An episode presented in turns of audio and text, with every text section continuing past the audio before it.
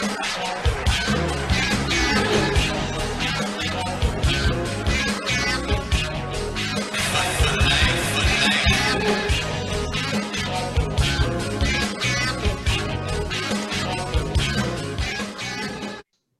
going on, everybody? Welcome to another week of the Outsiders podcast. Uh, I'm Sean Williams. I got Chip Turner here, and we have our first inaugural guest, uh, Tanner Elliott.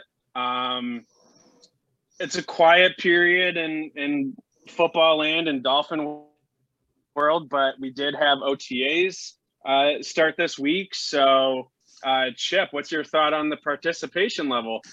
Um, I I think it was a a good amount of participation by a lot of the, the players on the team.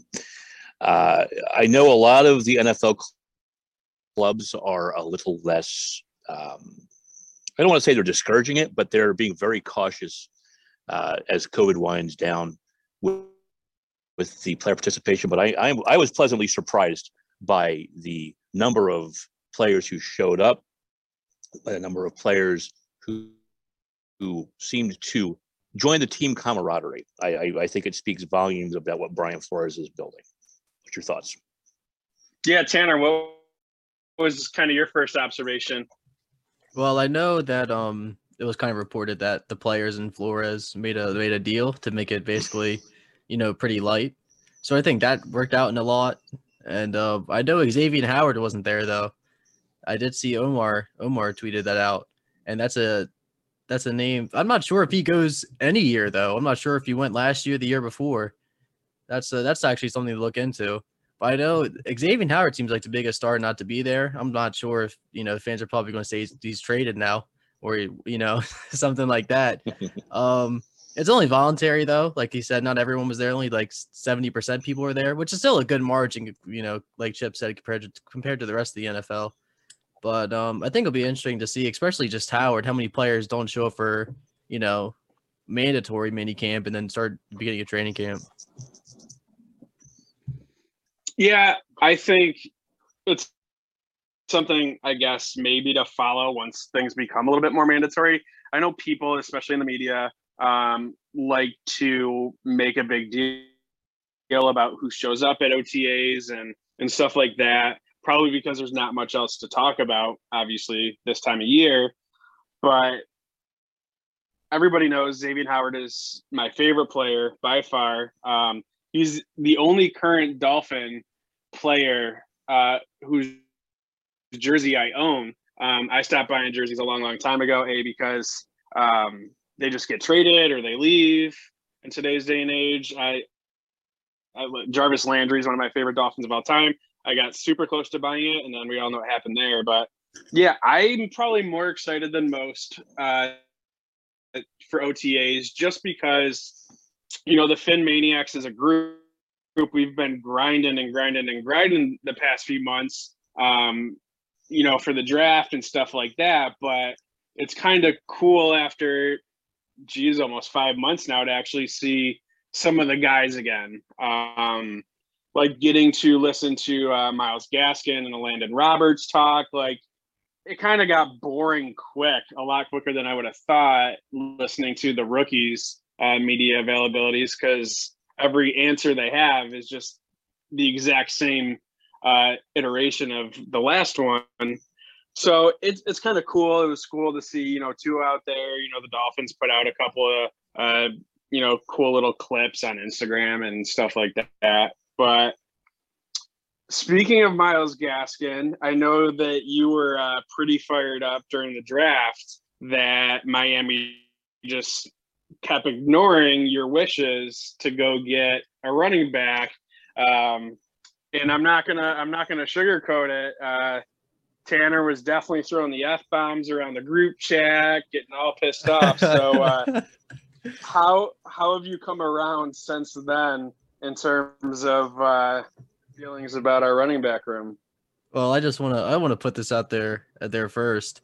Um, I'm not bad about the pick at Harris. I mean, not Harris, at Phillips at eighteen. I actually think Harris is the best pick we had all draft, in, including Waddle at six. Um, what would I have liked Harris at eighteen? Yeah, I do. I mean, I would have loved him. Um, and the moment Harris got picked, and then Travis got picked, and then the once once Travis got picked in the Jaguars in the first round, I definitely said we're gonna have to trade up back. We're gonna have to trade either up back into the first round or in front of a team in the second round to get, you know, Javonte Williams. And we, you know, of course we didn't get him because the Broncos trade in front of us. But um, I've cooled down a lot just from, you know, thinking we need a running back. I mean, do we still need one? Yeah. I mean, I, I've, I'm I'm a huge fan of Gaskin, but do I think Gaskin can can take the ball twenty-five times a game? No, I don't. But do I think we have a group of guys that can run the ball forty times a game? Yeah. It's just a matter of how effective can you run the ball forty times a game? Uh, how effective can they all be in the passing game as well? And I know we just drafted um, Gloaks from Cincinnati in the seventh round. He's a he's a good pass protector. So I'm not too worried about pass protection from a running back standpoint. I'm more worried about an effectively like effectiveness, really. Do we have a running back? Can we get four yards a carry through the whole season instead of having, you know, get two yards, two, two yards a carry, two yards a carry some games, and then just have one one or two big runs that inflates the number, essentially, if that makes sense. I know everyone looks at yards per carry, but um, if you take out, you know, the longest rush they had, what's their yards per carry now? Are they get, are they are they continuously getting long runs that are inflating the number, or they just get lucky on that one run and essentially, you know? Yeah, you were definitely in a state on draft night. I, I, re- I remember that as well. I was like, what is he? I, I remember uh, being in Cleveland and uh, looking over at Sean. Is is, is he okay? he, he seems really upset about this. Um, I think a couple things briefly on that. I am, with what I have seen and heard from Myles Gaskin already this year, uh, he seems like he is bringing his lunch pail. Um, he does not like There was a there was a, an article I saw uh, very recently where he actually lost a foot race to Salvon Ahmed and was angry. I mean, like legit mad about it. Um, he seems like he is going to try everything he has to take the next step uh, in his evolution as a player. Do I ever do I think that he'll be ever be a twenty-five carry a, a, a game back? No, I do not.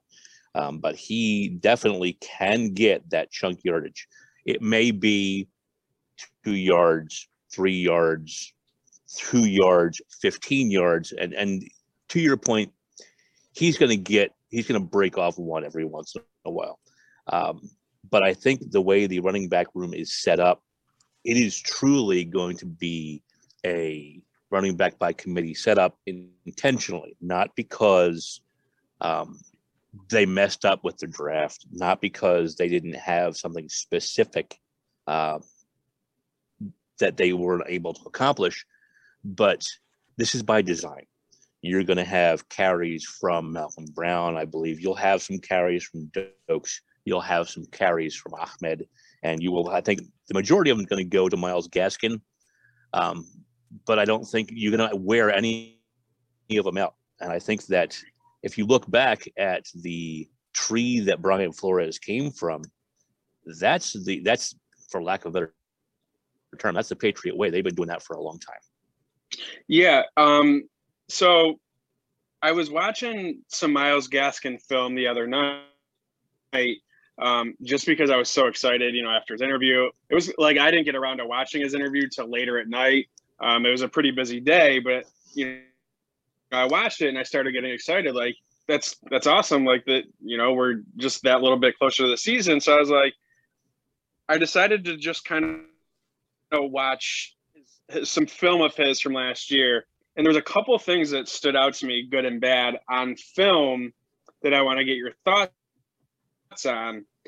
So, you know, everyone kind of thinks of Gaskin as, you know, kind of a speedy guy, no, but he looked slow in every big play he had. Like he looks very slow on film, and it might be because he's, you know, a bit smaller, but he doesn't he doesn't appear to move very fast, although he does have some great shiftiness, which like obviously shows up on camera. Like he makes guys miss at the line of scrimmage and can turn that in like a, a tackle for loss, you can turn that into, you know, a two, three yard gain, or even like an eight, ten yard gain. Um, I love what he brings in the passing game. Um, I think he's very underrated there.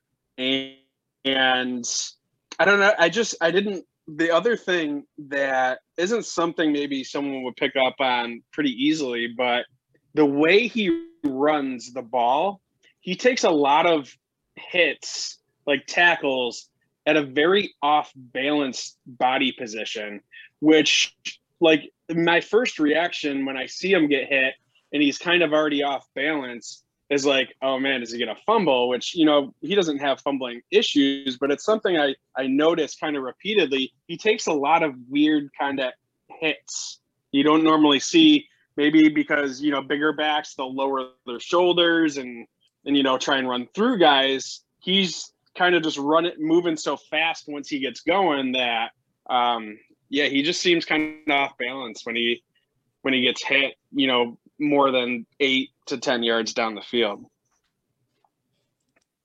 Yeah, yeah. he he um he's definitely not the fastest back. Don't get me wrong. I mean, when he when he lost a foot race to Salvon Ahmed, a lot of people are going to lose a foot race to Salvon Ahmed because Salvon Ahmed is probably the fastest running back of the entire on the entire team. Yeah, um, and that was the other one. The other uh, thing too, and maybe Tanner, you can t- uh, touch on it. I don't think enough people are talking about Salvon Ahmed. Um, I think he's he's a, a I don't I don't know how big, but I think he's a part of Miami's plans for running the football this year. And again, like Miami always kind of releases things in very subtle ways, but you know I've heard you know out of the coaching staff's mouth or you know, the the beat reporters' mouths that, you know, they believe not only in Gaskin, but Ahmed too. Um, Tanner, what what's your thoughts on him? Um, I definitely I definitely do agree. I definitely think there's going to be four backs on the roster. You got Gaskin and, and Ahmed, and you got Malcolm Brown, you got Patrick Laird. Those are going to be the, the four backs on the roster, and they're all they can all do things differently, but the two most similar being, I think, Gaskin and Brown. Because I think Ahmed, like Chip was saying, is probably the fastest one in the room. And to me, he played the best just in his touches, if that makes sense. Like, to me, like, um, I forgot. I think it was his first start. I forgot who it was, but I was actually very impressed with him, his first start. I know it did die down a little bit, but I was, I think that Ahmed has the potential to overtake Gaskin as the number one halfway through the season, or them potentially. When becoming, he played in those couple, yeah, when he. You can go, Sean. Yeah, when, sorry. yeah, when he played in those couple games um, after Gaskin went down last year, I almost liked him better than Gaskin. Um, not maybe overall, but his running style, like he just gets around the edge fast. Um, I'm a fan. Um, and I have to say, um, obviously you're not aware, so you get a pass this time. But this is very much uh, Jared Doaks' podcast. And uh, I didn't hear his name come out of your mouth for one of those final roster spots. So um, if you need some education, just let me know, and we can go ahead and educate you on my wow. boy, Jared Doaks. I actually, I actually completely forgot uh, about him. I, I even though I just named him a couple minutes yeah, ago. So but I do think it's going to be I between could, I, I, him and Brown, him and Brown, because I think Brown, Brown, Brown was a one-year deal. Um, so I do think that. You know, I, I think Gloaks would be on the practice squad, of course, if he doesn't make the roster. Because you know how, how running back injuries are to Miami. It's like, you know. I, I think say, people have too high of an opinion of Laird. He's a good – he's go a ahead, good – Yeah, no, that's so that's where I was going as well. He's a good special teamer, and I think he's the best pass catching back in the in, in the room, in my opinion. That, that's a distinct possibility, but I will say this. I am looking forward to watching to see what Jared Doaks can do. Uh, Doaks is an interesting cat. Once you start watching um, the stuff that he did, because I know that he had a he had a very good start to his collegiate career, and he had a very good finish to his collegiate career.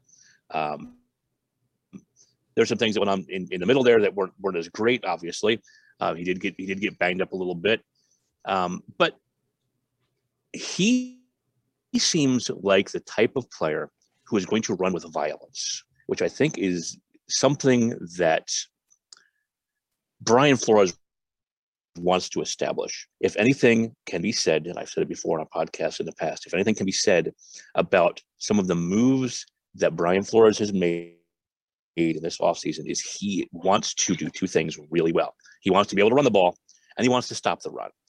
I think the his defense is is going to generate pass pass um, quarterback pressures no matter what, and I look forward to seeing what Jalen Phillips can add to that mix. I think it's going to be spectacular.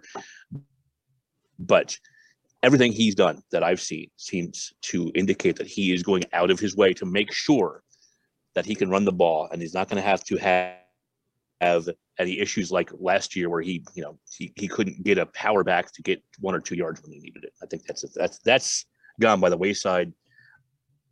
I think Malcolm Brown can certainly get those tough yards when he needs it, and I don't. I want to see what Jared Doaks can add to the mix. Yeah, my my one. Um... I was going to say final thought, but I think, Chip, you know already, I, I may never have a final thought on Jared Doaks. Um, but but the the thing the thing with him, like, I, I mean, I, I kind of fell in love with him as a player, watching his film and seeing what he can do on the field. But everything that's come out of his mouth or, um, you know, through his fingers uh, that he, he tweets – It's it just makes him so much more exciting of a prospect, where it, it's just this kid's hungry. Like, he's not going to show up to training camp, you know, with his tail between his legs, intimidated. Like, I think this is the type of guy that's going to show up to training camp ready to go. Um, yeah, he had he had a tweet, if I can jump in there real quick, that yeah. I, I, I will not forget ever, because it was during the draft, and he said, he just tweeted out, "If you want to keep your quarterback clean, draft me."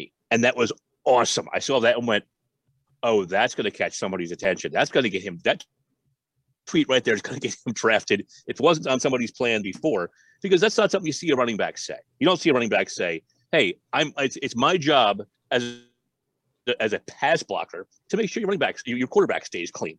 Running backs are all about, you know, getting those extra yards, those tough yards. I'm shifty. I'm fast. No one can beat me in a foot race.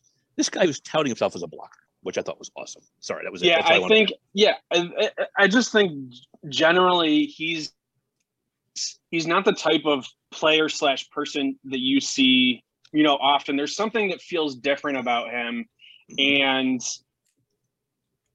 it makes you feel like he's someone that's going to be around for a while. Now, does that mean he's going to be a Pro Bowl running back, or, you know, a, a star, or even – a starter? I don't know. I can't answer those questions. Um, it's still the N F L, and the N F L is full of chock full of talent.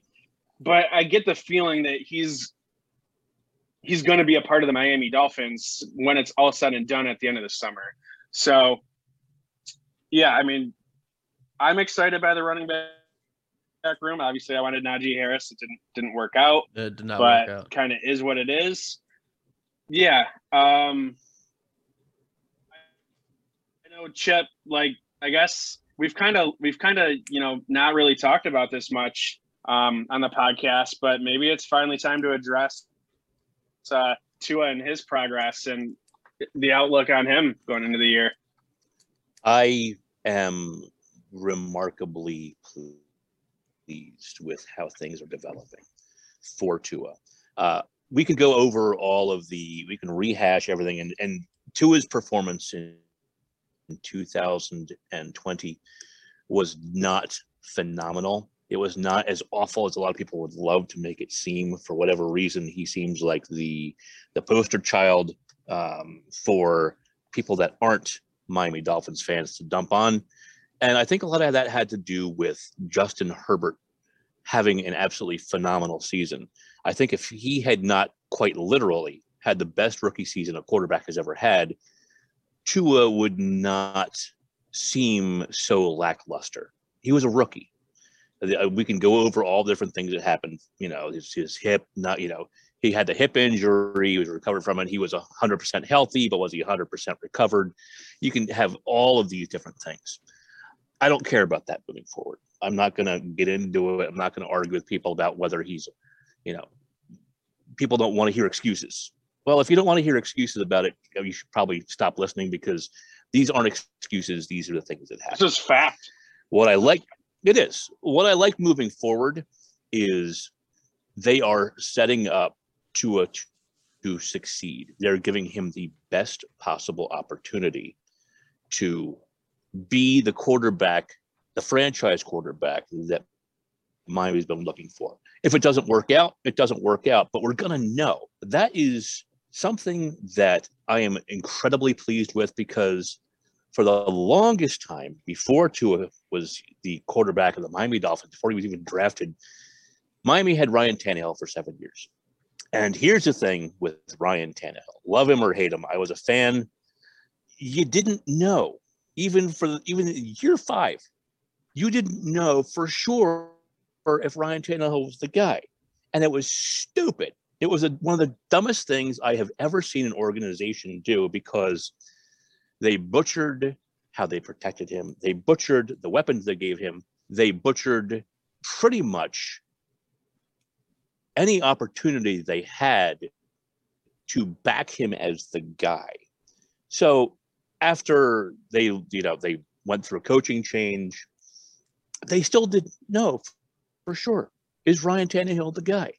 And my biggest fear was, you know what? Somebody needs to figure out what Ryan Tannehill's strengths are. He clearly had some weaknesses. He clearly was lacking in pocket presence. He didn't, he was, his, his awareness was horrible. He, there were some specific things that he couldn't do well, but there were some very specific things that he did really well. And I always, I was kept thinking to myself, you know what? If someone figures out how to best game plan for Ryan Tannehill, not try to jam Ryan Tannehill into another game plan, he's going to be successful somewhere. And guess what? The Dolphins and Ryan Tannehill rightfully parted ways, because his time was done. The Dolphins were done with Tannehill. Tannehill was done with the Dolphins. Someone got a hold of him and built a game plan around his strengths. And guess what? He took him to the A F C Championship game. Whether or not Derrick Henry took him to the A F C Championship game or Ryan Tannehill did, doesn't matter. He was the quarterback of the team that went to the A F C Championship. Now, what the Dolphins are finally doing with a competent front office is they're setting up Tua Tagovailoa, so they don't have to wait until year five to figure out, is he the guy or not? They're going to know year two, or at worst case, year three, because they have now set him up with a solid, deep offensive line. They have set him up with the type of weapons that will make him very effective. They have set him up with the coaching that he needs to succeed. And we'll know. We won't have to sit here in two or three years. Well, maybe he's the guy, maybe he's not. Miami's going to know very quickly if Tua is the guy. I believe he's the guy. I've been wrong before. I even remember the day. But we'll know. We'll know very quickly. And I can't no, I want to hear about the, the front office. What's that? I want to hear about the day where I was wrong. The day where I was wrong. It it it, it involved the The, the the Sixers, you know, and and, and a guy a, a guy who now plays ball for Orlando. Yeah, no, the the process. Don't even get me started about the process. Oh, Fultz. Fultz. Fultz. Yeah, I was wrong good. about Fultz. He is good though. He just can't stay healthy. Yeah, yeah, that's that's that's it. I, I thought he was the missing. He was, I thought he was a piece that was going to bring him bring him over the top. Yeah, you would have thought Jimmy we'll Butler would have been, and I don't know. Yeah, yeah. I, guess, I guess we'll stay off the. off of basketball, but yes. Um, yeah, so before I go on a rant, because I have a rant upcoming, um, Chip knows how much I like my rants. Um, and then a couple other thoughts. Tanner, let me get some of your thoughts on um, what you're seeing out of Tua's development and uh, how you feel he's set up to hopefully take that next step in year two. Um, let me just say this. Um, I want someone to go break their hip, okay, come back in roughly nine months, less than even, because he was, you know, was training camp and everything, and then uh, go out and do what Tua did last year with the with the help he had. that's that's one thing that people are uh, are uh, you know overlooking, his injury. And you know, you see it this offseason. That's the biggest thing to me. You look at him now, and the man the man's probably put about fifteen pounds of muscle on. And I'm not, you know, people could think I'm exaggerating. You know, it, it looks like everywhere. His arms are bigger. His chest is bigger. His legs are bigger. His hip. You, everyone just saw the video of him doing the, you know, the the the the pocket the pocket drills the other day. His hip looks better. Yep. It's. I think that's going to play the biggest part in it. Um, of course, his weapons are better. You have, you know, Waddle, Fuller, Gesicki, and him are building the chemistry. He's going to build chem- – he's been building chemistry with his receivers all offseason long.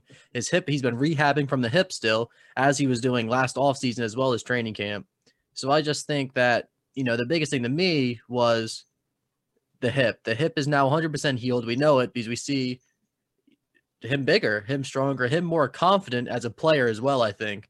And I think that is what's going to make him go from – the Tua we saw last year, the Tua we saw at Alabama, the one that can lead the team to championships and, you know, be the talk of why he's good and not people questioning him. Yeah, there's a big difference, in my opinion, between being one hundred percent healthy and cleared and being one hundred percent recovered from an injury. You, you can look at and Jalen Waddle, of this, the championship game, actually. Oh, yeah. Yeah, you can you can even go even go closer to home than that. A guy that had a hip injury, who was on the Miami Dolphins, named Albert Wilson, who, when he hurt his hip, he came back a year later and he was pronounced healthy. He was perfectly healthy and able to play, but he did not. He was not the same player he was the year before until the last th- three or four games of the season, where all, all of a sudden he had his quickness back. And he had the ability to uh, separate better from receivers. And if you look at his stats over those last three or four games, they were night and day as compared to, to the time before that. It's it's an entirely different thing, in my opinion, to get back on a football field and be able to play than being absolutely one hundred percent recovered and comfortable that your body has recovered from the injury. It happens a lot with A C L injuries as well. A player can come back, but they don't have their full explosiveness and they don't have one hundred percent confidence in their ability that their body is going to be able to do what they want it to do. And I think Tua is now where that what where he was before, and we'll see going forward. Yeah, so small rant time. Um And because I, I'm just kind of – I was over this during the season, during last season, um, and I'm certainly over it now. I guess the way I look at football, real football, um, at the end of the day, at least in pro football, the only thing that matters is um, the end results of that game. Was did you win or did you lose? And as of right now, obviously Tua has a winning record – Um, and was on the cusp of the playoffs, and, you know, everyone wants to, you know, do the natural, you know, Tua, Herbert, Burrow comparisons. Everyone wants to hype on Herbert. Um, my thoughts on that. If Justin Herbert comes out next year and he throws seven thousand yards for eighty touchdowns and five interceptions, and with the same record he did last year, plus or minus a game to add the extra one, then who who really gives a shit? You're nothing more than a fantasy football, you know, conversation at that point, unless your team's winning football games. And I look at I, I look at what the Chargers did this offseason, and I look at their draft that everyone, you know, got so fired up about, and half their players are either um, specific positions fit type players or developmental prospects, uh, like a Chris Rump, or it was Rump they got, right? I yes. think they took Chris Rump. Yeah, Asante Samuel isn't a, a C B one, and I love Asante Samuel, but he, he shouldn't ever really be, or at least this early in his career, he's not going to be the best cornerback on your team. Um, I mean, Slater was a great pick. It was probably one of the best fits in the draft. But I've never heard in the history of the N F L, um, I've never heard of a, a, a full rookie class being able to make such a positive impact that they really changed the dynamic of the team the first year they're there.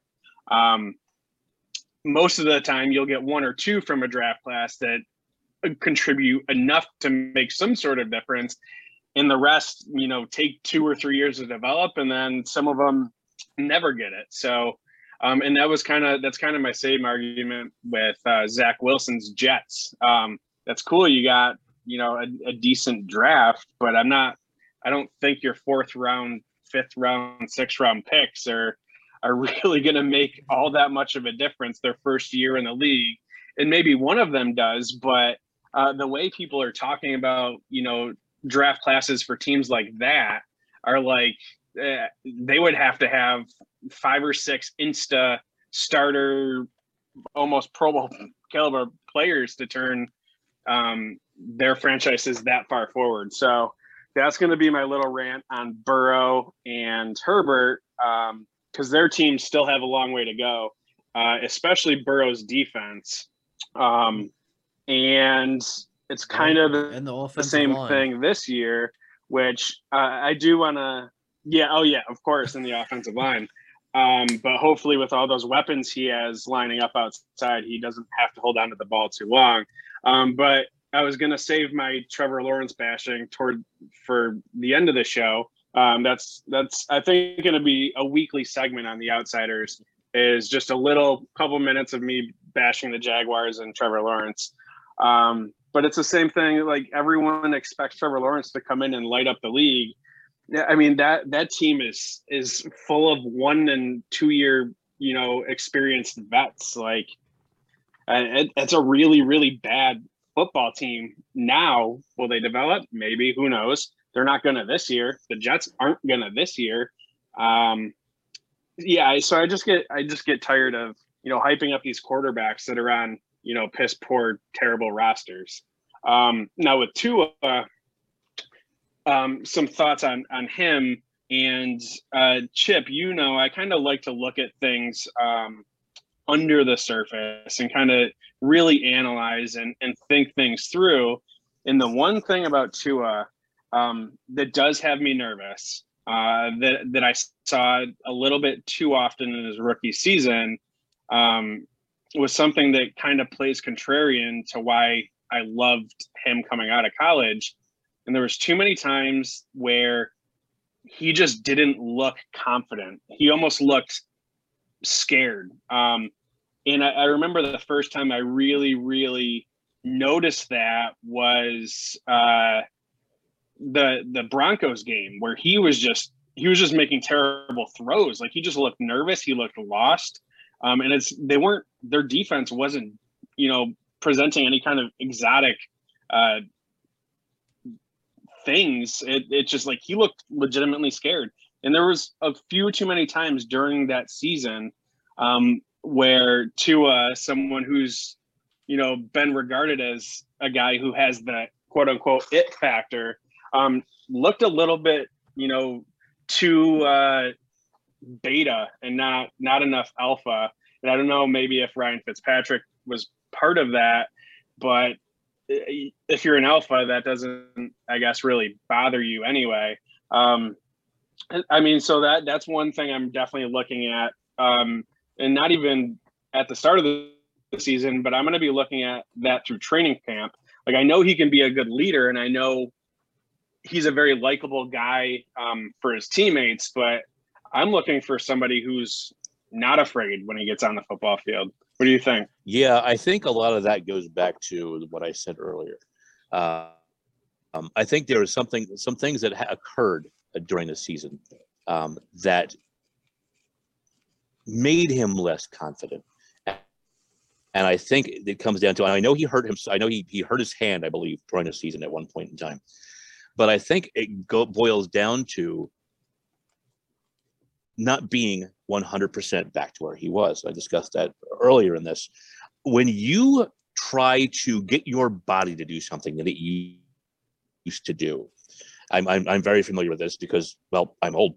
Um, and when, when, you, when you want your body to do something and your body just says, no, I can't do that right now, it's, it is incredibly disarming. And I think that happened to him specifically in the Broncos game. Um, and you're right. I think a, a lot of it had, a lot of it had to do with his pass defense or his pass defense, his pass protection was not nearly what it was. And you saw a couple of those plays where he tried to avoid the the pressure, and he simply he looked like he's he couldn't make he couldn't get out of, of his own way at, at several times during that game. And once that starts happening, your doubt's going to creep into your mind about, well, can can I do this? Can I make this throw? Can this work? I think I don't think you're going to see that during training camp. When things start, yeah, I mean, the, uh, so when things start breaking down. And it's gonna things are gonna break down. Things break down for everybody in, in the N F L, in in in live action games. You're gonna see it, whether or not that same look comes back into his eyes. But you're one hundred percent correct. There were times during that Denver game, I'm like, what's what's going on here? He looked like a completely different animal. I mean, the beginning of the game, he was, he was overthrowing game. wide open, yes. streaking yes, down the field. I think it was Jakeem Grant. Yep. Um I mean, I mean, I, and I'm not trying to pretend like I, it was every play in every game, but it was just enough to to make me feel uncomfortable, especially with one of the biggest knocks on him. And I know Chan Gailey was a scapegoat for many, and there was plenty of, of issues I, I had with, with Chan right. Gailey, but obviously we only know what we know, and the Dolphins don't like to share much. So you never know what was going on behind the scenes and this or that, but Um, it, it really bothered me for somebody who, you know, is such an it guy and someone who, you know, has shown to, th- to thrive under pressure and, and, you know, seize the moment, being afraid to throw the football to maybe less than wide open, but still probably you're going to catch the ball targets. And it's, especially when those targets are guys like Mike Gesicki or Devante Parker, who um, factually, uh, proven by statistics, usually catch those balls more times than not, um, especially Parker. Parker, I believe, last year had one of the highest um, completion percentages um, when he was targeted um, in the entire N F L. He just, and that's why I'm so tired of listening to the Devante Parker talk, and I won't go down on that road, but he's he's so much more reliable and dependable as a guy that at, at the very least, if you need someone to go and get that ball, he's the guy I want that ball coming to. But um yeah, Tanner, what are you what are your thoughts on um on Tua's confidence and uh where that may take, you know, a, a step forward this year? Well, exactly like I was saying earlier, Um, you can just tell he's more confident just on the way he's doing the drills, really. I mean, this time last year, you weren't seeing videos of him working pocket pocket presence drills. You were seeing him rehabbing, really. Um, I think – and not only I, – I think the inconsistency in play calling from Chan Gailey also messes with your confidence a little bit. There might have been a little bit – Tua's, I don't think Tua's the guy to go up to his coach and say, Coach, that's not the right call. But I think there was times where Tua wanted – like a third and twelve, for example, I'm pretty sure Tua would want to throw, you know, a, a fade route to or a go route to Devante Parker, Mike Gesicki, rather than the, you know, halfback dive we saw or the slants we saw or the screens we saw. It's I, I think that could have a little bit to do with it. Like, you know what I mean? Like if it's third and twelve and your coach is saying, oh, let's run halfback dive, and, you know, and the game's tied or you guys are down by a point or something, I mean, what's that say? what, what's what's it say about your quarterback? Yeah, but I mean, like, what if what if Chan Gailey is actually, you know, earlier in that week he's watching film, and you know we see for the most part, and I know some of us, you know, we we watch film and we have access to film, but um, we only really see what's on the the television screen. What if Chan Gailey's watching film and he's seeing a little bit too many times where Um, Tua's not making the right read, or he's not throwing the ball when he should have? And what if it's Chan kind of realizing that, you know, it's, it, it's not like Tua's just not doing, like Tua's giving, been given these opportunities and he's just, he's not doing it. And you're right. That, that could be a point as well. But um, I think as the season went on, and this is just me personally, the play calling got worse as the season went on. Not, I know, I understand we had injuries and everything, but oh, it did. The Buffalo game didn't make the, any the, sense. Exactly. If you if you watch the the game against Arizona and you watch the game against Buffalo, it's like two completely different teams. Not even just the game against Buffalo. You look at the game against Cincinnati. The game, even the game against Denver, just looks like a whole different Agreed. game. The game against Vegas. See the the game against the Chiefs was actually my favorite. Yes, game, the game um, against the Tua, Chiefs because was great. He stepped up and made some big time quarterback throws in that game. He he yeah, has I will say, he has the potential to to do what the Dolphins are looking for. Like like you guys are saying, it just depends if he's going to have the confidence, especially from last season. You know, getting pulled in and out. I'm not sure if that affects his confidence or not, or you know, the ability to adjust from going, you know, offensive coordinators and chemistry and everything like that. It's it's to me, it's going to definitely be tricky to find out. You know, how good is Tua? And we won't find out at weeks one through four. This is a week, you know, ten through seventeen type thing. Yeah, I, I'll definitely say I was one of I was I was actually surprised with how happy I was when I heard Myles Gaskin say, "This is a completely different playbook they have now," and he said that this past week, and I was like, "Well, good." I mean, you you can't we can't go back to some of the play calling we had last year. I am of the opinion that one of Flores's bigger mistakes was that he called, called Chan Gailey out of retirement. And keep in mind, Chan Gailey huge. hadn't really done much of anything huge mistake. for well over a year. It was. And the nice thing, and I've said this before as well, the nice thing about Brian Flores is he has a great deal of pride in what he is trying to do with the this team. But what I don't think he has is I don't think he has a huge ego. And there's decidedly a difference between having pride and having an ego. He knows when what he's doing hasn't worked. It didn't work. Okay. Well, you know what? Sorry, Chan. You got to go, pal. The, yeah, he's quick to correct. Absolutely. Which is wonderful. That is, that is, that's something we that haven't seen from a coach in a long time. I think a coach Indeed. with, A coach like that, I think Sp- uh, Sperano, not not exactly the whole to, to that to that extent, but that was the last coach that actually showed, you know, yep. something other than you, well, you have and Dan Campbell, of course. To. But yeah, if if what you're doing isn't working, clearly move on. I mean, it's it sounds like such a simple thing. But there are, I believe there are a tremendous amount of N F L coaches um, who will sit and will just keep trying to do the same thing over and over and again and expect different results. And that was, as we all know, is the definition of insanity. And there are certain coaches in the, in the league who I believe just refuse to admit it when they're wrong about something, and keep trying to figure out why what they're doing isn't working, rather than just changing what they're doing. And I'm going to, uh, Sean, I'm going to touch on this. That's real Adam quick.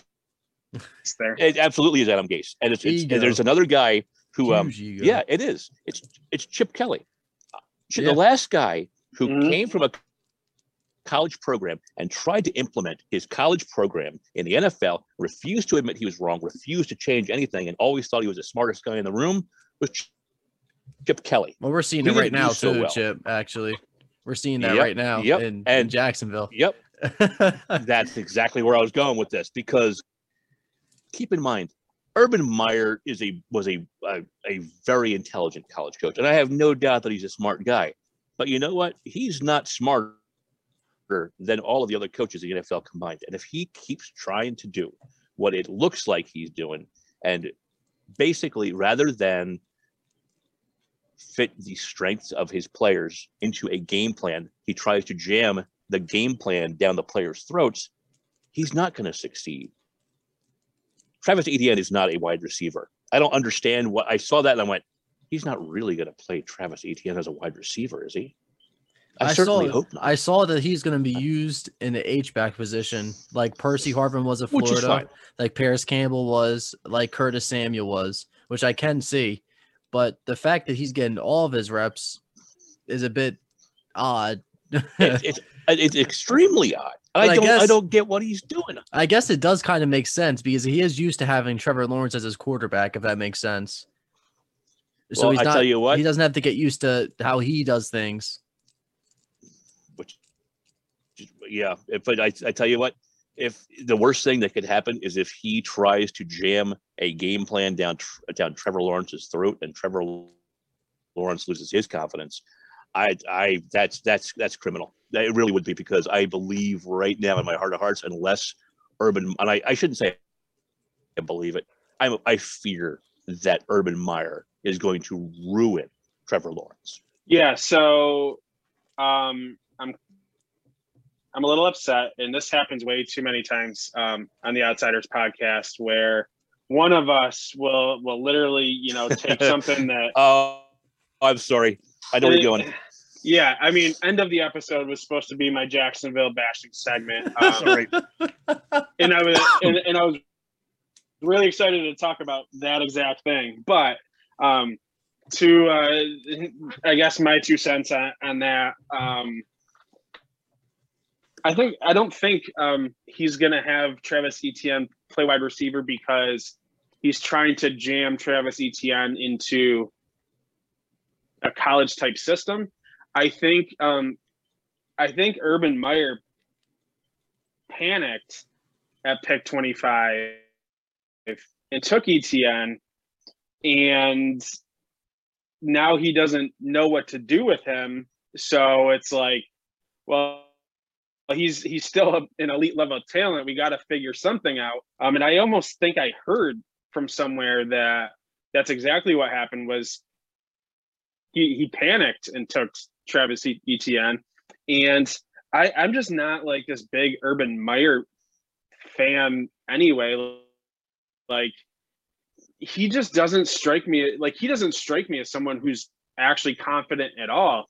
Like, it, there was a lot of times, you know, with things he said leading up to the draft where I was just like, "What are you talking about?" Like, where he just sounded like elementary, like he's never coached before at all. Like the way he was like trying to describe, you know, their draft strategy, and he said something like, I really gotta challenge I really gotta force myself or challenge myself to to stick to the board, or or else I'm gonna go and reach for somebody. And it's like, you don't say shit like that, first of all. I, when have you heard Brian Flores ever talk like that?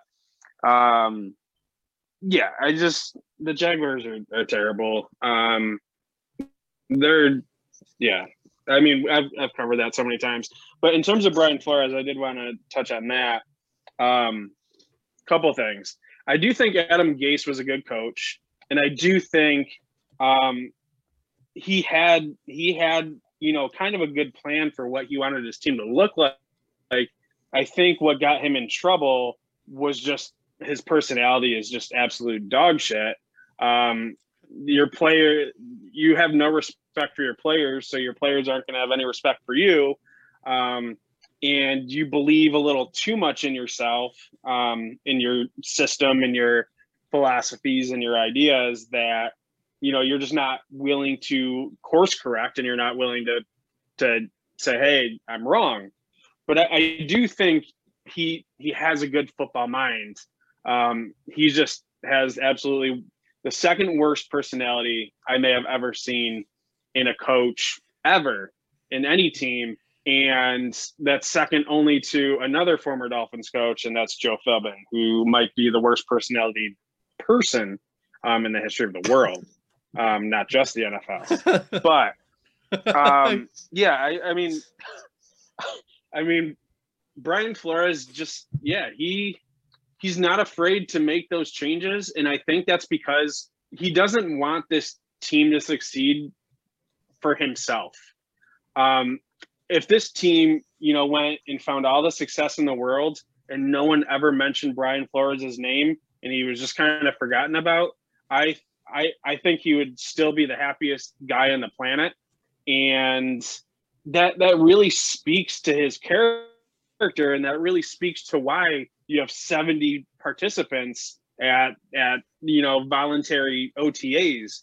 Um, he he's he's a he's a leader of men, um, and I like that he started out building his team with a bunch of kids that he could mold to fit that kind of mentality. So I'm I'm eager to see, you know, in the next couple of years when these guys are up for, you know, second round of contracts, hey, like, you know, this, do they have that same level of pride in the team? And I know, you know, it's it's tough and you don't really see it that often because this league is so much a business, as we've seen with um, Bobby McCain and and other guys over over the time. But, you know, if if Brian Flores is setting that example that it, you know, this is a team, this is a family. You guys are like my kids. I, I love you and I care about you, and I'm not afraid to admit that. That I feel like that's going to be hard for players to walk away from. Um, and I'm excited to kind of see how that plays out. And I also think that that's why this team continually outperforms the talent on its roster.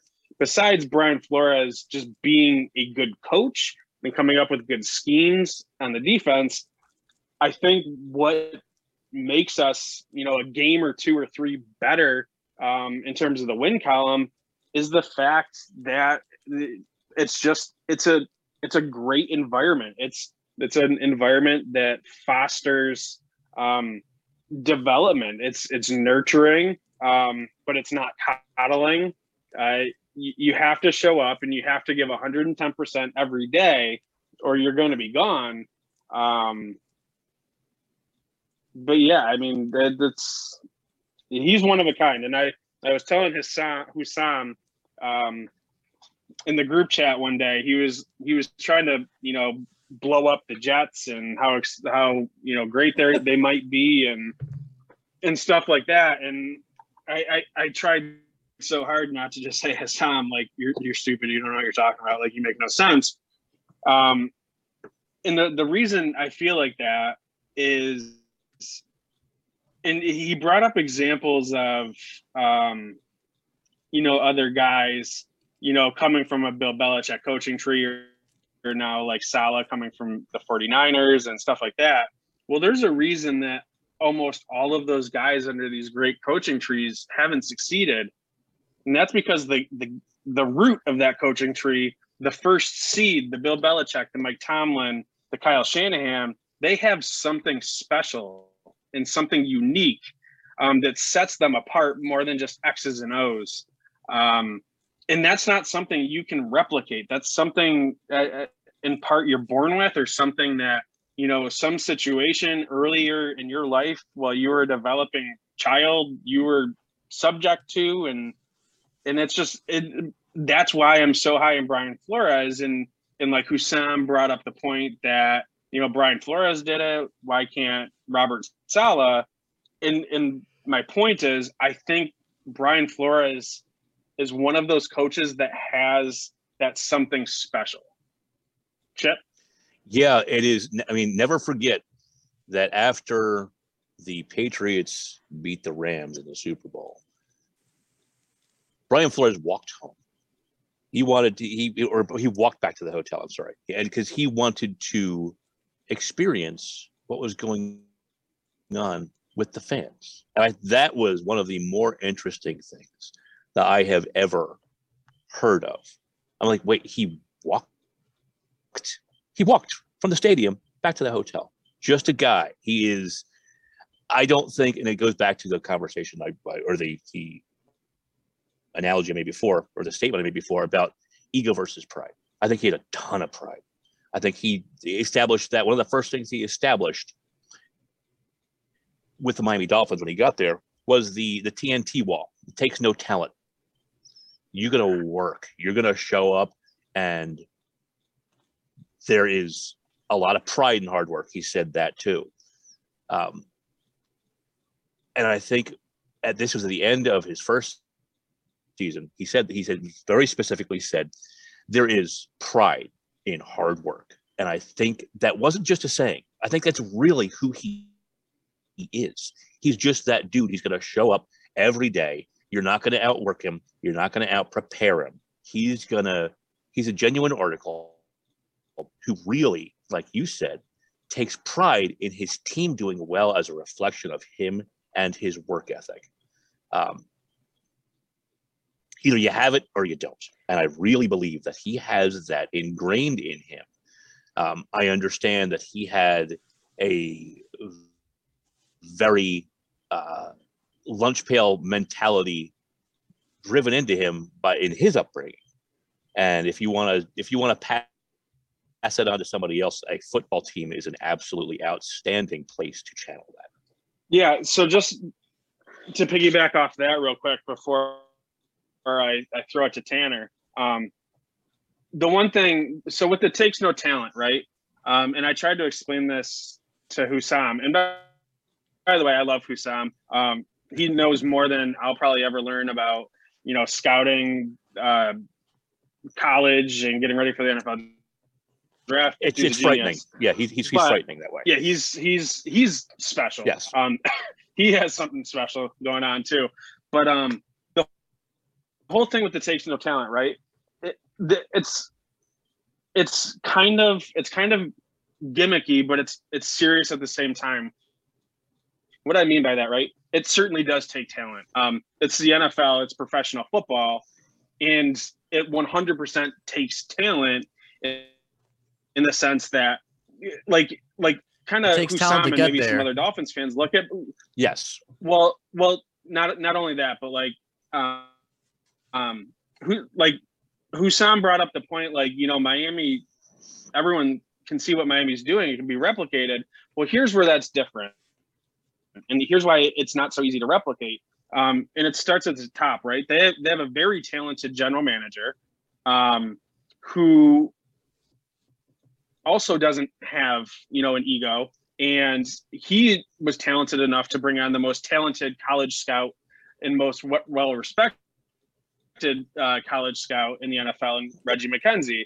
On top of that, um, because of, you know, his personality and stuff and his talent, he went out and got um, the right coach. So now you go down to the next rung, and you got a, a very talented coach um, with a very impressive personality, a very unique mentality, and can work literally side by side uh, that G M and have just an absolutely perfect relationship, which is not something easily found in the N F L. And now after that, this is where take no talent goes from a, a gimmick to where it's it's actually a thing, and that's that any any coach can go and put a takes no talent wall up, right? But unless you go out and you get those players that have the same mentality, um, and that's that's the the theme of Brian Flores and Chris Greer. They're going out and getting guys that have the takes no talent mentality, um, who are also very talented. Um, there's a reason Xavier Howard did something you just about never see cornerbacks do um, ever uh, by having a, a, a double-digit interception slash turnover season. So it certainly takes talent, but it's the talent of the people starting at the top um, where they they're going and and they're so they're talented enough to know they need to get the right type of players that are going to fit that mentality all the way down. It, it, it's Miami is not going to be something that can be easily replicated. It's it's just not. So much has gone right between those relationships and the chemistry and the thought process and the vision and the unity between all of it. Um, on top of going and actually getting the guys who who you know fit your same strand of D N A. Just just to piggyback you off of Sean. Um, I think you're exactly right. They have the G M, they have the coach, and about the talent, they have players that bought into the program. And to me, that's the biggest thing and why they're successful.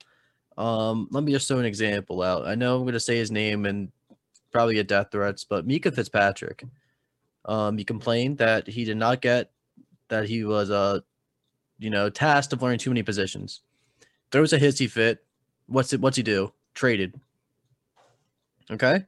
So, um, you know, how many, how many G Ms or coaches are just going to trade their first round pick after a year or trade one of their young developing stars or a superstar on their team, essentially, because Fitzpatrick on the roster, I would say talent-wise, was the top five player on the team, one hundred percent, especially that year.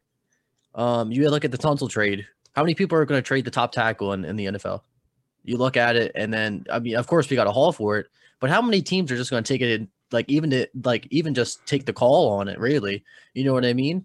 You look at what's going on with Aaron Rodgers. Uh, if, if Aaron Rodgers was in Miami, he wouldn't be in Miami anymore just because that's how Greer and, you know, Coach Flo roll. They don't want players that aren't bought into the program, and Greer probably would have traded them for someone's draft for the next ten years. He probably did.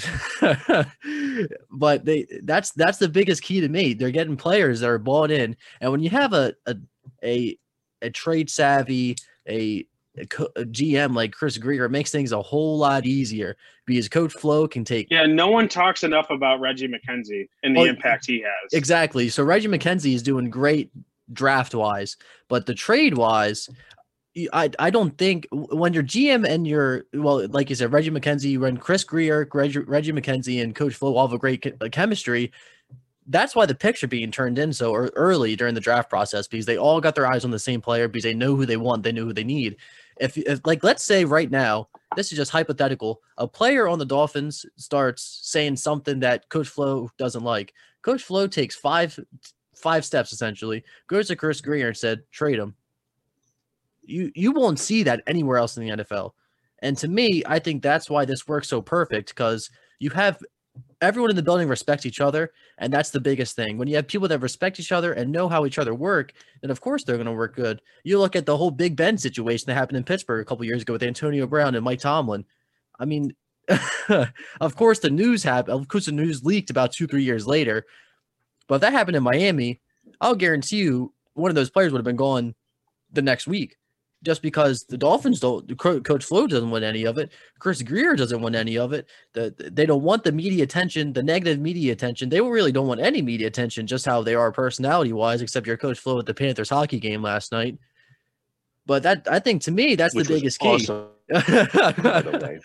yeah, and, and it's things was- like it's yeah, it's things like last night at the hockey game that show you Brian Flores has a heart that I just I've I've never I don't.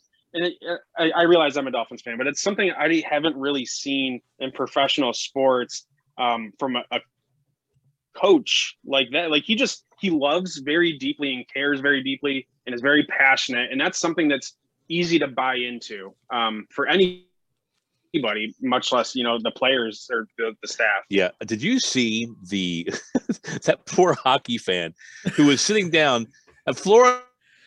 Walked up right next to him, looked over and said, well, you know what? That dude's not using that towel. He's like, borrow the towel, got whipped up everybody to a frenzy, and then gave the towel back. Like, all right, you you you weren't using it. Are you good now? All right, I, I had to use that towel as a prop to get everybody going. But there's something to be said for, and it's a, getting back, back to the talent versus takes no talent in work, work ethic. The Dolphins have managed managed to, and I'm sure Reggie McKenzie has a great deal to do with this as well. The Dolphins have one of the most athletic draft classes in the entire N F L this year. If you look it up with relative athletic score, I know that's not a huge thing to get hung up on, but they're all of their draft choices tested very well athletically. So it's definitely a combination of being able to buy into what Brian Flores is doing and also having the athletic talent. What I find interesting is that I believe the buying in part is more important than the athletic part.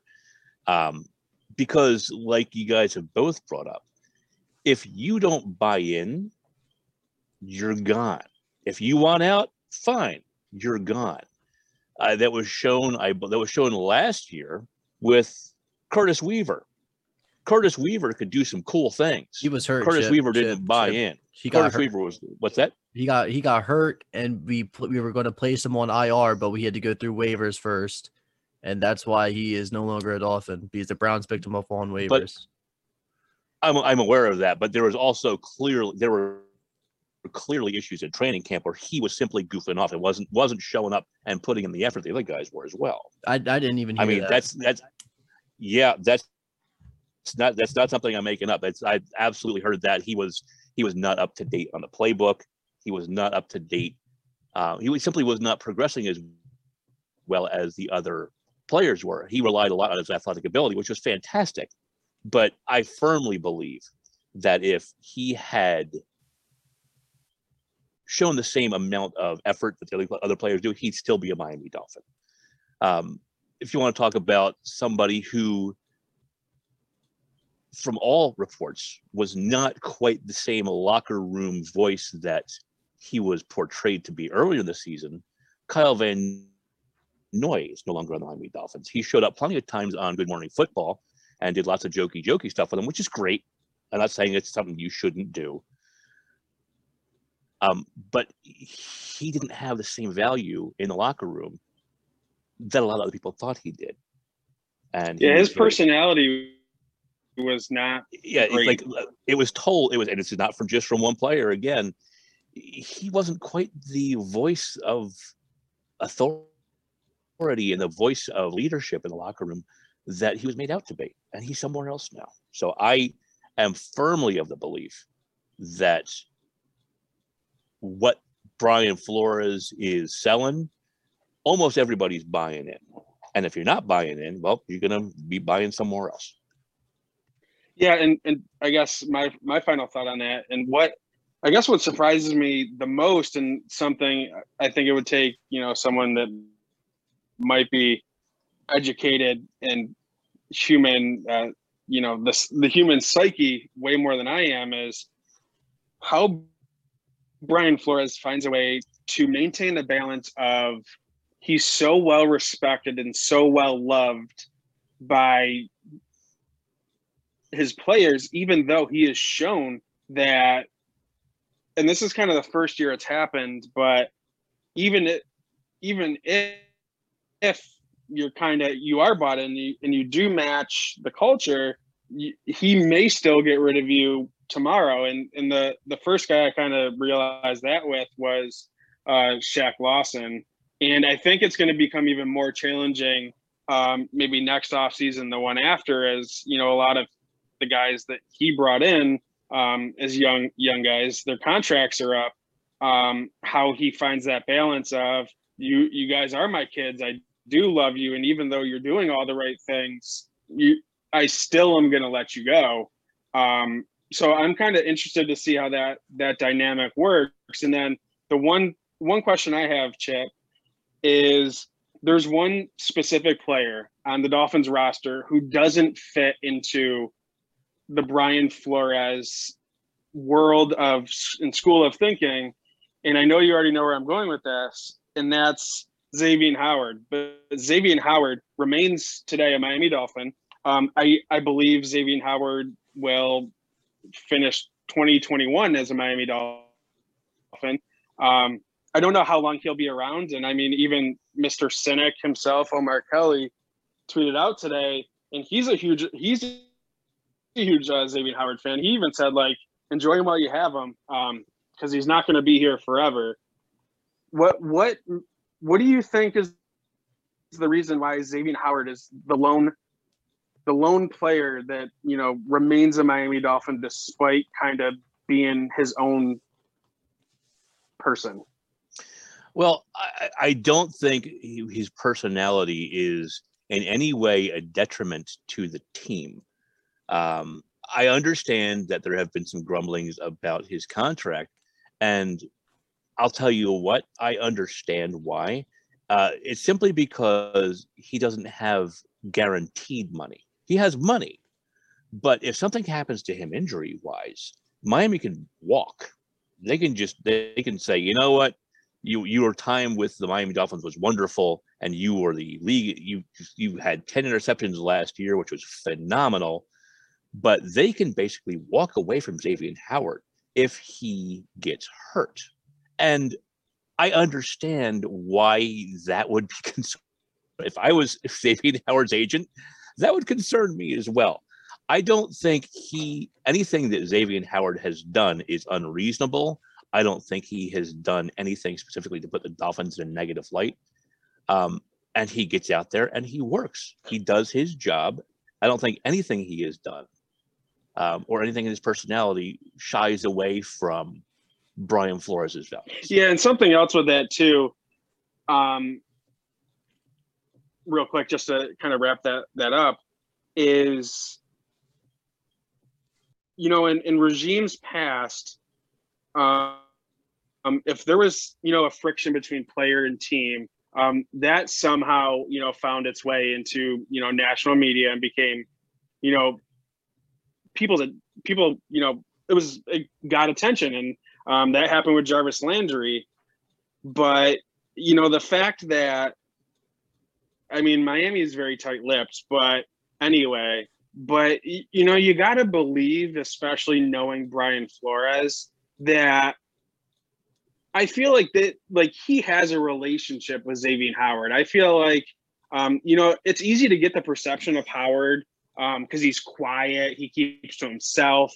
Um, I think it's easy to get the per- the perception of him that, you know, he's, you know, the superstar guy and he's kind of just, he's, he's better, better, bigger than the team, but, you know, nothing has ever actually come out proving that or saying that. Um, and who's How, Howard celebrates with his teammates all the time too. Mm-hmm. If you look yeah, at who said Xavier Howard Jones. Didn't call up Chris Greer and Brian Flores and say, "Hey, listen, um, I got a training regimen I'm going right now. I'd like to stay committed to that. I've struggled with injuries in the past. Um, I just I want to do this."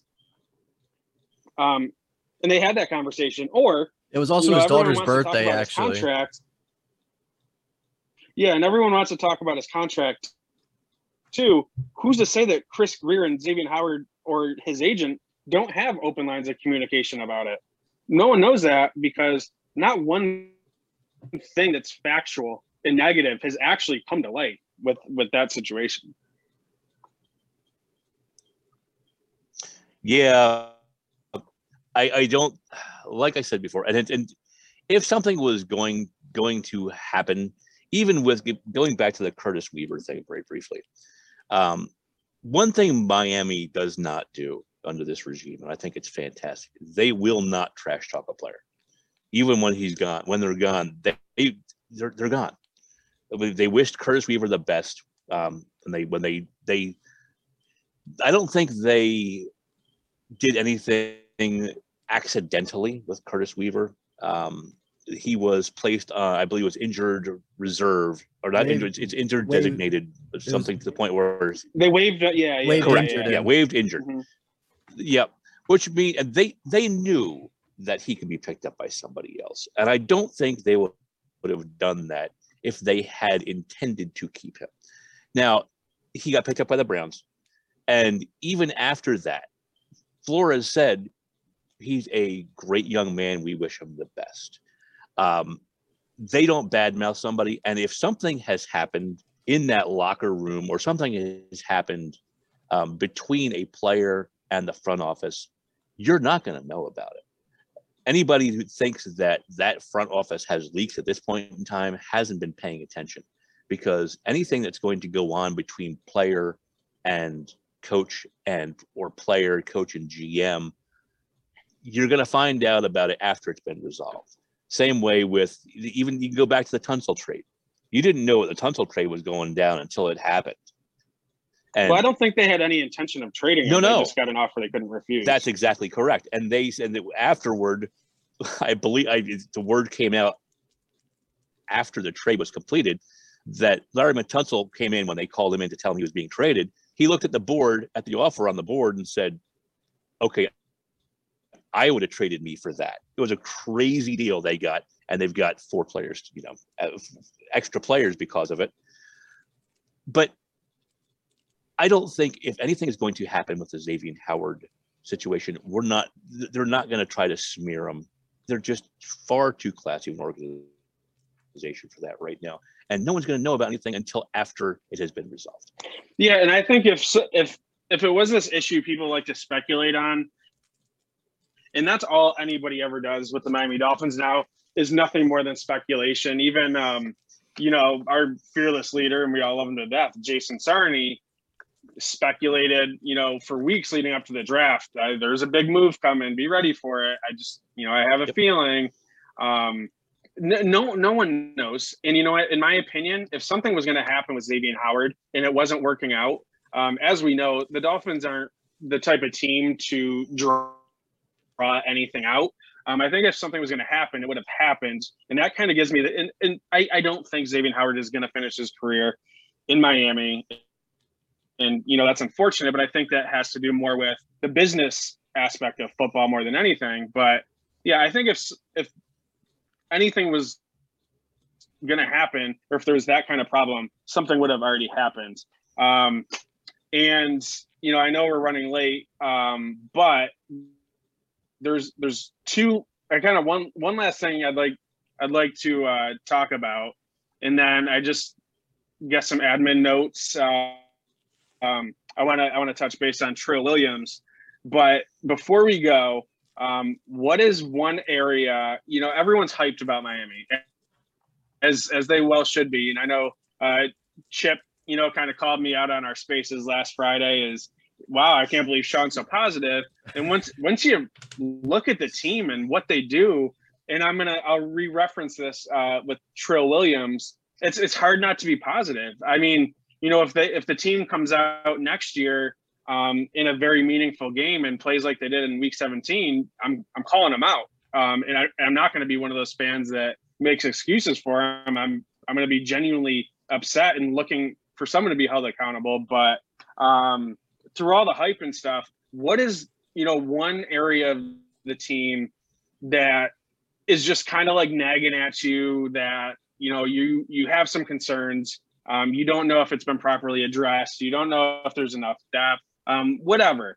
Um, Can I start Tanner, this? Let's start with you. Wonderful, What's that wonderful. one area besides the running back room? Yeah. I wouldn't even say I wouldn't room. even say running back uh, if I'm um, being honest. I would say the ability to have um okay. just a linebacker. Like, I know we have Van Ginkel, but Van Ginkel is mostly Van, Van Ginkel is mostly an edge. Vince Beagle is mostly an edge. Our our true only linebackers we have are Jerome Baker and uh, McKinley that we just traded for.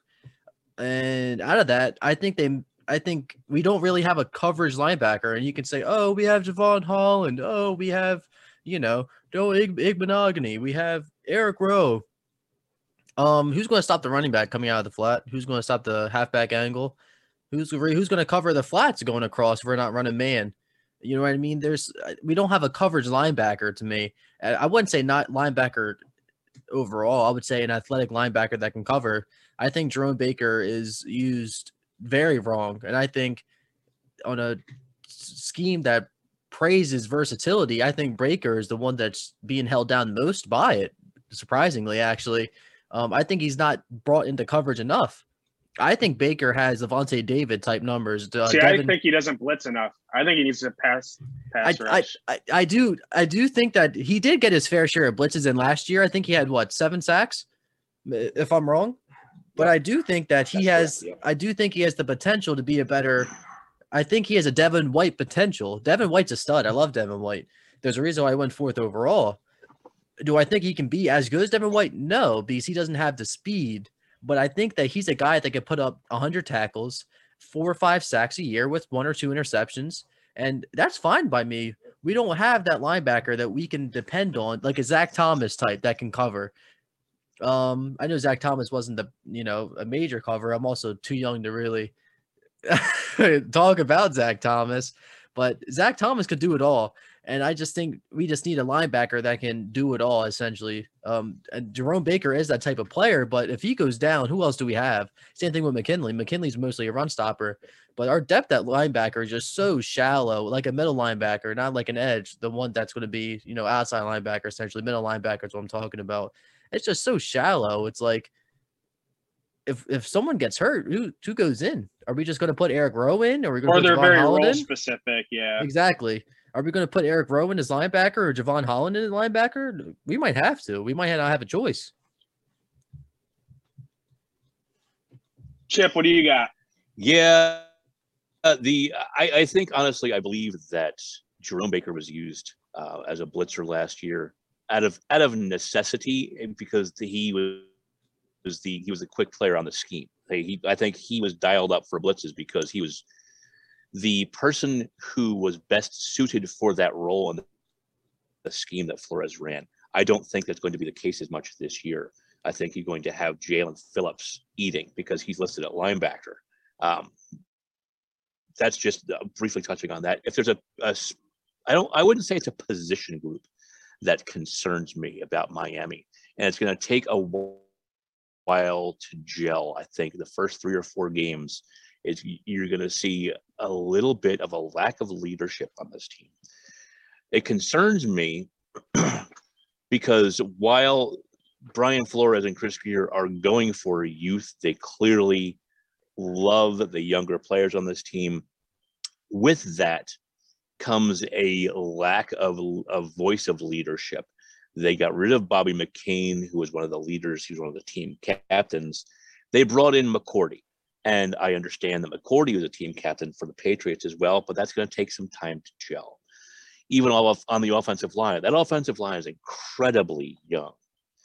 They do have a veteran, some, some veteran um, leadership from Skura, and, and I the the tackle they brought in for the Ravens is and is, Jesse is, and, name and Jesse is Davis. Me. You can't forget Jesse Davis. Yes, now correct. Now I think that's going to gel, but I think at the beginning it's going to have some some issues. Defensive backfield, I have no problems with. You got Byron Jones and Xavier Howard. I have zero issues with that there, but even at running back, who's the who's the voice in the running back room? Is it Malcolm Brown? It, it, it, no, I, I think that Gaskin is my is. only real concern. I understand the, le- yeah. Well, I mean, but he's he's a third year player. I don't know if he's, he's like, who you're going with. Yeah, I do actually. I don't know I if think, he's like the voice. Yeah, this is his um, year, man. I, I do. I have to. I have to be with Carter now and hop off the the Najee train and the. We need a running back trade now. It's done and over with. I gotta, I gotta find, I gotta find something else new to complain about. I think Gaskin steps up and be a leader. Do I think well, he's at Bell Cal still? This. No, but I think he becomes a, a leader no. that that you know the players go to for advice and everything like that. I mean, he is the. I him did and re- Laird are the are the two most experienced with the team. Yep, I did read something interesting on him that he is focusing very specifically on being the one cut back, sticks his foot in the ground and go. I saw four, that several. With, yeah, with the four eight speed. He guys, has. Yep. Yeah, yeah. Well, well, I don't. I don't mind the. I don't mind a four eight speed. I do. I'm con- if you're a one cut back. Concerned about how quick. Well, I'm concerned about how quickly. Well, if he, but how quickly can he get up to that speed? If he can get up to that speed very quickly, I'll take four. I'll take four eight all all, all day long.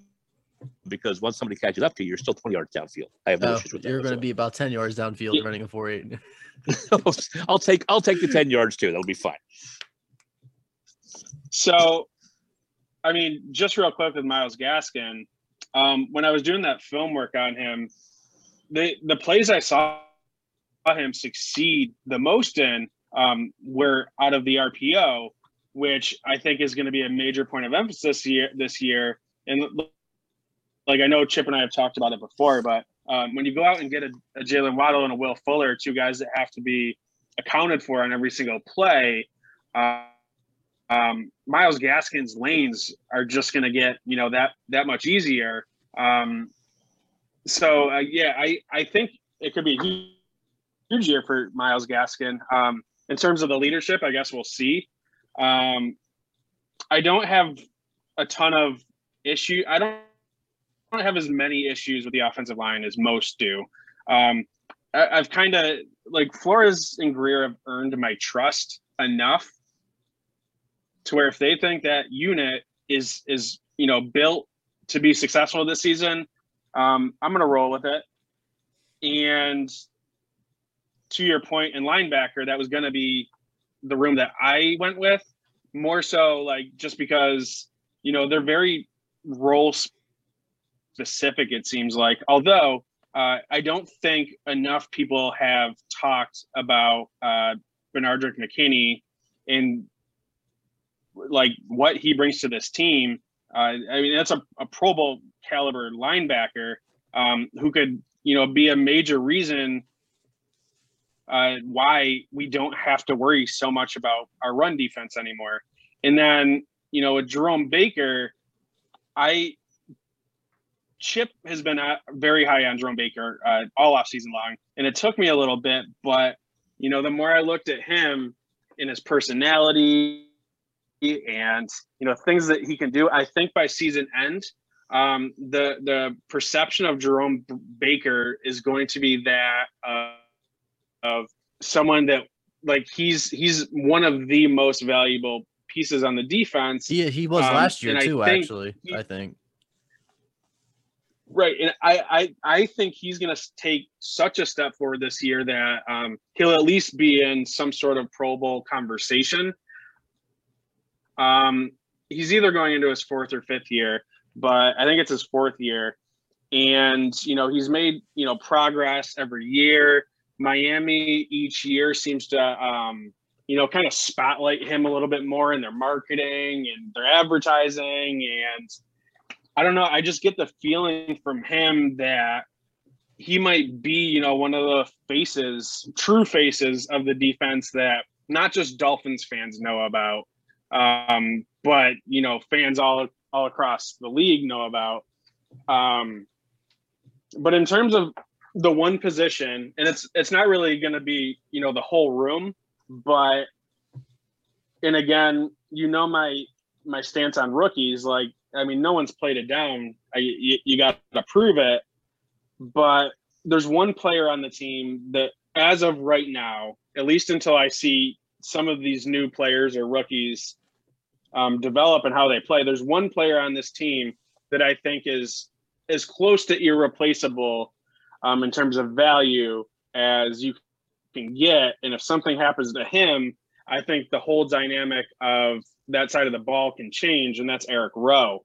Um, for way too many years, we we let tight ends just beat up on us. Um, it was a major vulnerability for our team. And then last year, Eric Rowe comes out of nowhere, and he erases George Kittle. Um, I we all know Darren Waller, you know, he did his thing. Raped but him. Yeah, he raped um, him. Yep. ninety percent of the time, ninety percent of the, the time, I mean, The, the the opposing tight end wasn't even, you know, a part of the game. Like, there's nothing to see there. So um, I think Eric Rowe's value, and I think that that's, so far, Brian Flores' biggest success story. Um, I think he's just, he brings so much, and it's it's kind of underappreciated. And I know some people might say, well, you know, we got Javon Holland, but that's kind of where I go back to, well, let's see what he can do first. He already has pretty enormous shoes to fill with Bobby McCain gone. Um, so yeah, uh, kind of got me excited and made me thinking about guys that I've been thinking about will take us a, a huge step forward next year. Um, I think I'm going to save that for next week, Chip. Um, I think we could have, you know, some pretty impers- interesting conversation. I got a few names that would probably surprise some people, but yeah, I think that's all I got for this week. Although, yes, Tanner, um, real quick, why don't you tell everybody about your new show coming in the fall? So, um, for those who don't know, I have a show, a weekly show, just like, you know, Chip and Chip and Sean do, Chit Chat with the Maniacs. It's similar to this, but we talk, you know, anything though. Um, I just had a guest on. We talked about the the Mayweather and, and Logan Paul fight. But um, in the season, I'm starting. I hate the uh, Paul oh my goodness gracious! In I the season, I'm can't, starting, I cannot I wait to see them. Floyd. Yeah, I can't. I cannot wait to see Floyd Mayweather knock him around the ring. I just can't, and I don't like Floyd Mayweather very much. Um, but I, I, I, I'm suddenly am a huge Floyd Mayweather fan now. I cannot wait for that. So, um, yeah, if you want to check that out, check that out. It's coming out this week, actually. Um, and I, during the season, I'm starting a, a Symbol podcast for Symbol. For those who don't know, you can watch, you can listen to the, uh, the introductory podcast with the C E O, Ken Giles, um, and the introductory article that's out on, on FinManiacs as well. With uh, Steffi Smalls, we are going to, you know, just break down what teams we're looking to buying, selling, you know, future, long-term, short-term, whatever you want, probably taking some questions as well. Um, we're, we're, we got we got a lot of things brewing here at Fit Maniacs, and that's just the tip of the iceberg. That's something that's been announced. We got tons of stuff working behind the scenes, a uh, ton of stuff that people know about. I know a, sh- a show with C V A C just got announced. It's starting Saturday. So, I mean, we got we got a lot of things cooking, especially just Sean and Chip do on the back end. So just just just be on the lookout, especially in season, for the for the podcast with Steffi Small is about Symbol. Nice. Yeah, for those who for those of you who have been living in a hole, Um, Steffi Smalls is uh, is definitely a fantasy football badass, so that should be exciting. And then um, our resident Fin Maniac Tanner Elliott might be the coolest kid alive, so um, that should make for a very exciting pairing. Uh, uh, Chip, final thoughts. Um, I am looking forward to this upcoming uh, training camp like you wouldn't believe. I want to see the the results of having a full training camp. Last year we didn't get one because of COVID. How the second year players de- develop um, from last year, which I think are fantastic. How the rookies start interacting with the veterans. Um, we're going to be doing uh, coverage of each individual draftee. Uh, starting next week, we'll be starting with Jared Doaks. I know you'll be excited. Um, trying to do feature articles on each of the players that was drafted leading up to training camp. It'll get us almost all the way there. I'm really psyched for it. Yeah, and uh, me, me too. Very, very excited. And for le- those listeners um, eagerly awaiting news on the overthrow at Buffalo, uh, me as well as, as some of the other people in the team have been working really, really hard. Um, We are very close on, on releasing information on that. Uh, very, very exciting information. Um, so stay tuned, looking out for that. And uh, uh, that's it for this week. Uh, thanks for listening to the Fin Maniacs.